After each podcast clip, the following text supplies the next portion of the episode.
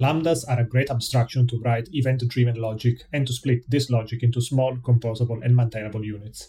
But as developers, we are notoriously bad at abusing technology, or at least I am. In today's episode, I want to tell you the story of how I ended up creating a terrible monolith lambda and how five years later, doomed by the shame and guilt of having done that, I am now decomposing that lambda using step functions. My name is Luciano, and I'm joined by Eoin for another episode of AWS Bites podcast.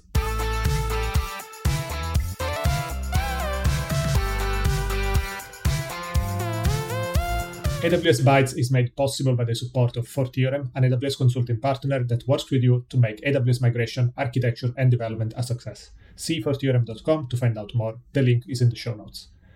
Let me start by telling you a little bit what's the context of this episode.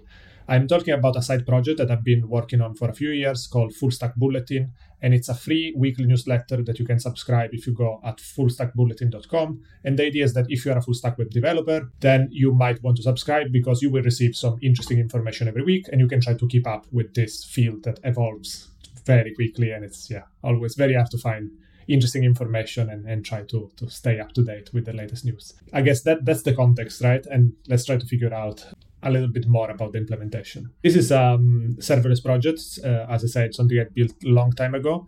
And uh, the way I built it is a Lambda uh, project uh, effectively triggered on a sh- schedule every week. And the idea is that uh, I want to automate as much as possible because it's something that I want to keep doing every week. And I might be busy, I cannot spend too much time on this. It's a free activity after all. I think automation helps a lot. And the idea of this Lambda is that it's going to do as much work as possible to try to pre-compile a draft version of the next newsletter and then I can edit it manually and improve things. So what this Lambda is doing, the newsletter is basically made up of three parts. There is a book suggestion, there is an inspirational quote, and there are seven links that might come from articles, videos, or GitHub repositories or other projects that might be relevant. How do we fetch uh, all this information uh, from different sources? But the most complicated one is fetching the links and uh, fetching the links is a bit of an involved process. So the idea is that I'm gonna be finding interesting information throughout the week, and I will be tweeting it on Twitter, sharing these links on specific profiles. There is a full stack bulletin profile on Twitter.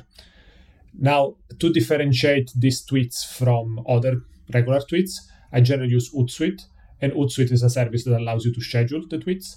And uh, these tweets are um, also spread out during the week using Hootsuite because you, you can just put them on a queue and they will be automatically spread out. So the, this automation needs to connect to Twitter, discriminate between the interesting tweets coming from Hootsuite and the regular ones. Then it's going to take all the ones that contain links. It's going to filter out all the invalid links or the ones that have been used already for, in previous newsletters. Then it's going to try to rank them. There is a super secret algorithm which is just counting the number of shares of that particular URL, and then it takes the top seven. And for every link that is selected, uh, we need to get some metadata. So there is a process that scrapes every link, extract the title, description, and it tries to get a relevant image. Sometimes the image is not available, not every article has an image. So there is a fallback step that uses a placeholder image uh, that is related to technology, something very generic, but that still fits nicely with the overall theme. Then this image is also uploaded to Cloudinary, which takes care of doing a CDN, downscaling the picture, and all that kind of stuff. So all this stuff is then taken together and used with MailChimp. So there is another step that takes all this information, send it to MailChimp. There is already a template in MailChimp. A draft campaign is created, and then I receive um, a preview by email. Wow, there's quite a lot of steps involved there. and I'm interested in knowing, right? I've seen Full Stack Bulletin, and it's, it's really useful and it looks really slick. It looks like it there's a lot of time put into it. So how much of that is manual?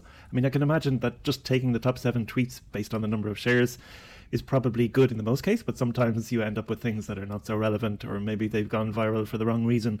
So how do you manage that? Is it just a manual process where you have to curate all of this? Is it fully automated? So I think my goal has always been that I want to keep uh, the curation, so I don't want to get random stuff. I still want every single piece of content that comes out to be something that I somehow selected before.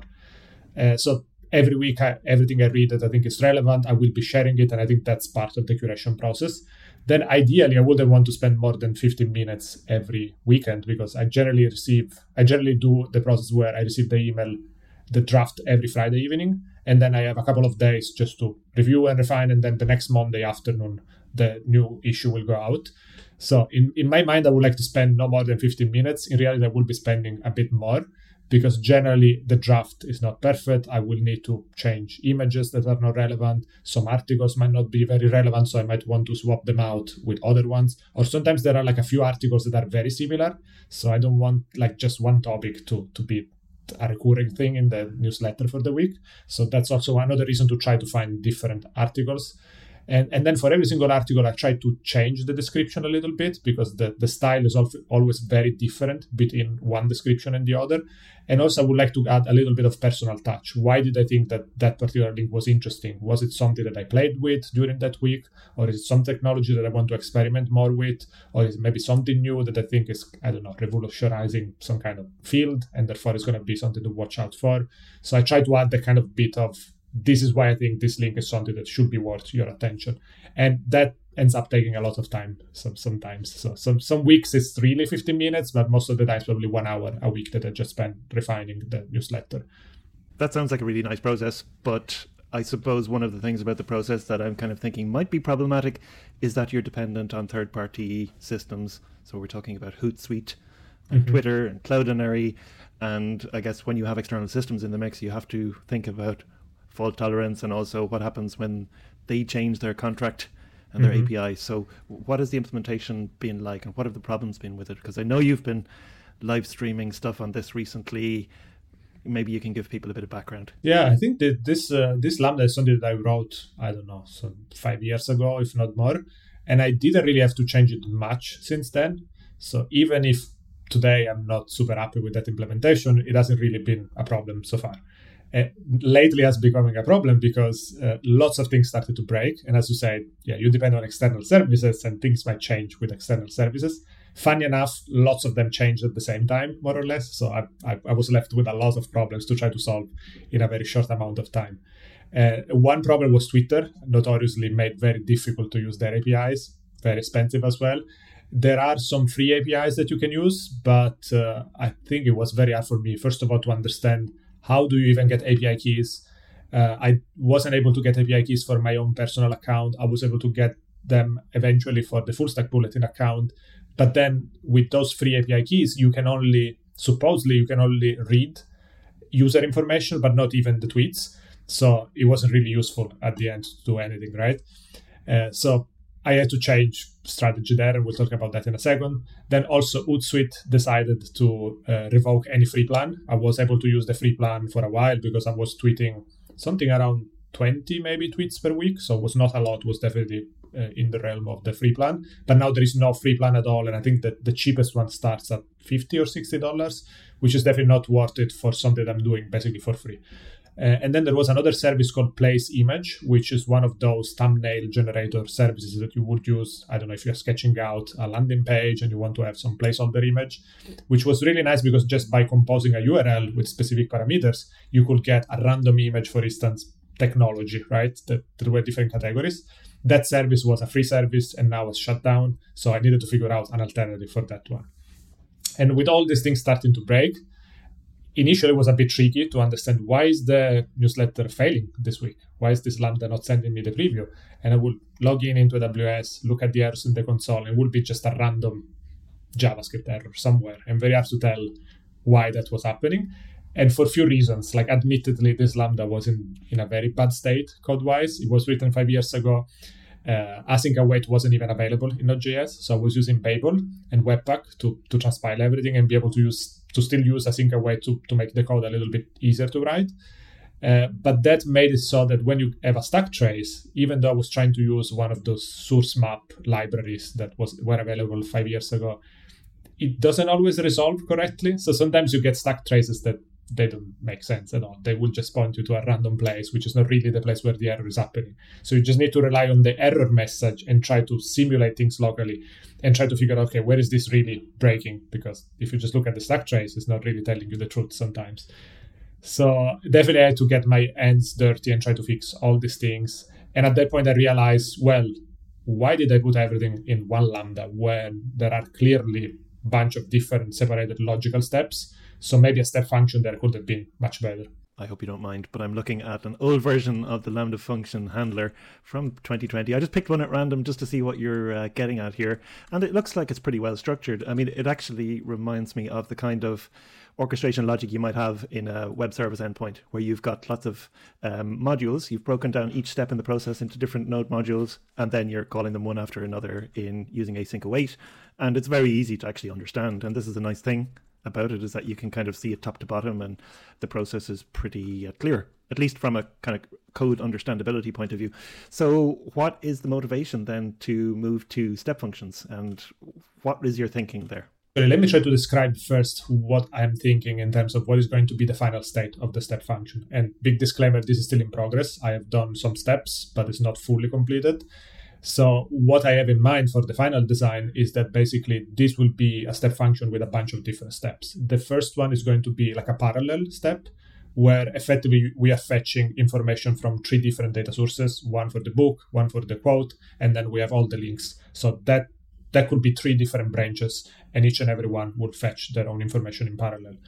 Now, the book and the quote will be relatively easy, but fetching the links is a little bit involved because inside that branch, technically there could be multiple steps maybe one step uh, all in sequence one after the other. Maybe the first step fetches the link from twitter which now has been replaced with mastodon just because i cannot use twitter anymore. Uh, so fetch all the base links and then there might be another step that tries to filter out the ones that are broken or not relevant or used before and another step where uh, maybe you do the top seven and then once you have the top seven, you could do a map step to try to scrape all of them in parallel and get the metadata for each and every one of them. At that point, outside the big parallel step, we could have an extra step that just takes all of this information from the state and use it to create the MailChimp preview and send it by email. So that would be the structure. And I think with this idea, the point is um, basically if something fails, it's going to be very easy for me to figure out exactly which step is failing. So that that's already a big advantage because you, you visually see the representation of the step function, you see the execution, you can see all the green nodes, and you can see where the nodes are red. And then you can click and start to zoom in exactly on that particular lambda. So that reduces the scope for the error. The other thing is that if something fails in a transient way, for instance, I don't know, maybe a service has a networking glitch, you are not able to complete a request, but if you retry, that that time will go well. So with step function, it's actually very easy to define this retry logic without having to write custom code for it. So that that's another reason.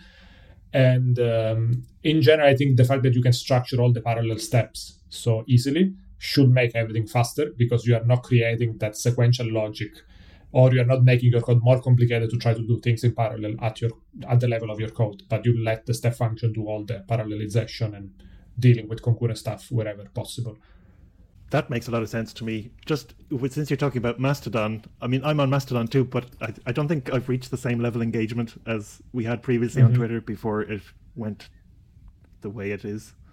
um, where it just it seems I don't know every time I open Twitter it's uh, it's it's worse in lots of different ways. But let's maybe share our handles for Mastodon and the full stack one as well in the show notes for mm-hmm. all the mm-hmm. listeners who are living in the Fediverse, and we can try and grow the engagement that way. I'm also wondering, are you planning on, are you thinking about Bluesky, Threads, LinkedIn, or other platforms as well for Full Stack Bulletin? Because it seems like things are going to spread out and move beyond just one platform for this kind of interaction. Yeah, absolutely. I did think about using pretty much all of them. And I think I ended up with Mastodon just because the APIs are so easy to use. Like, and there is a very good Node.js uh, client that pretty much was doing everything I needed to do in one function call. Uh, also, you don't have a, a, complicated authentication process. You create an app and then you can get an application token. So you don't need to do like an OAuth 2 kind of process just to be able to get your own tokens. So it was really easy to set up for this particular use case, and I was able to to do that transition in like a couple of hours. So I was impressed how easy it was to use that API.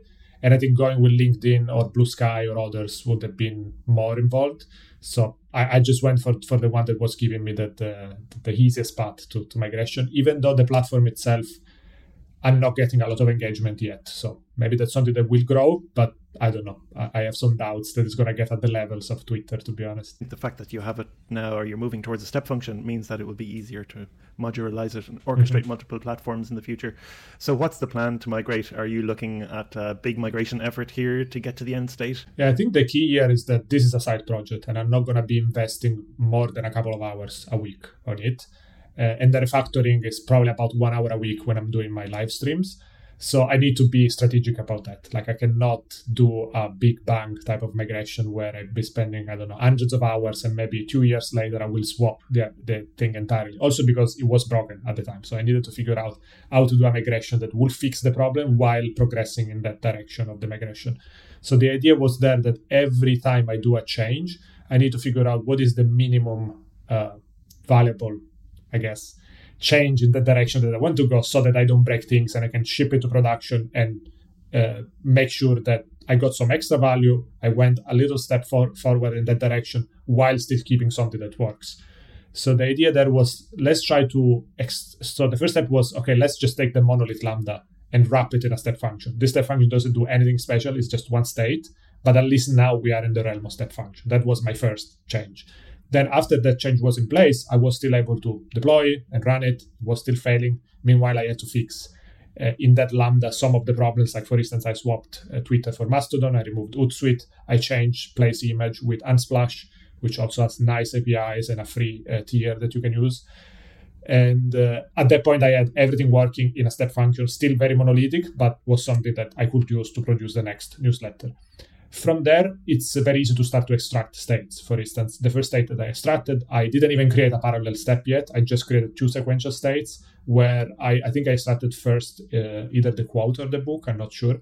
But basically, there were two steps one extracting the quote and adding it to the global state of the step function. And then everything else was pretty much the same monolithic lambda, except that rather than taking the book itself, it was just reading it from the state at that point, the next step was okay, let's start to create a parallel step at the beginning where um, I can do multiple things together. So just not just fetch the book, but fetch the book and the quote, and then use them and put them in the global state and make the current monolithic lambda a little bit slimmer because it can just read things from the state rather than doing more stuff.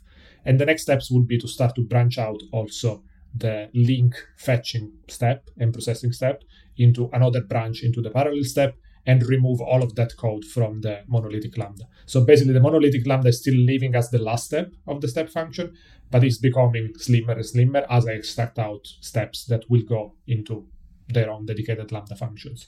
Given that you're talking about changing a single lambda function into step function with multiple lambda functions being orchestrated, do you have to think more then about observability and how to monitor when things go wrong? Yeah, so I think that um, just by virtue of being a step function is already a little bit more observable because if something goes wrong you can just open that execution. It's very easy to see where things are, failing and what is the error.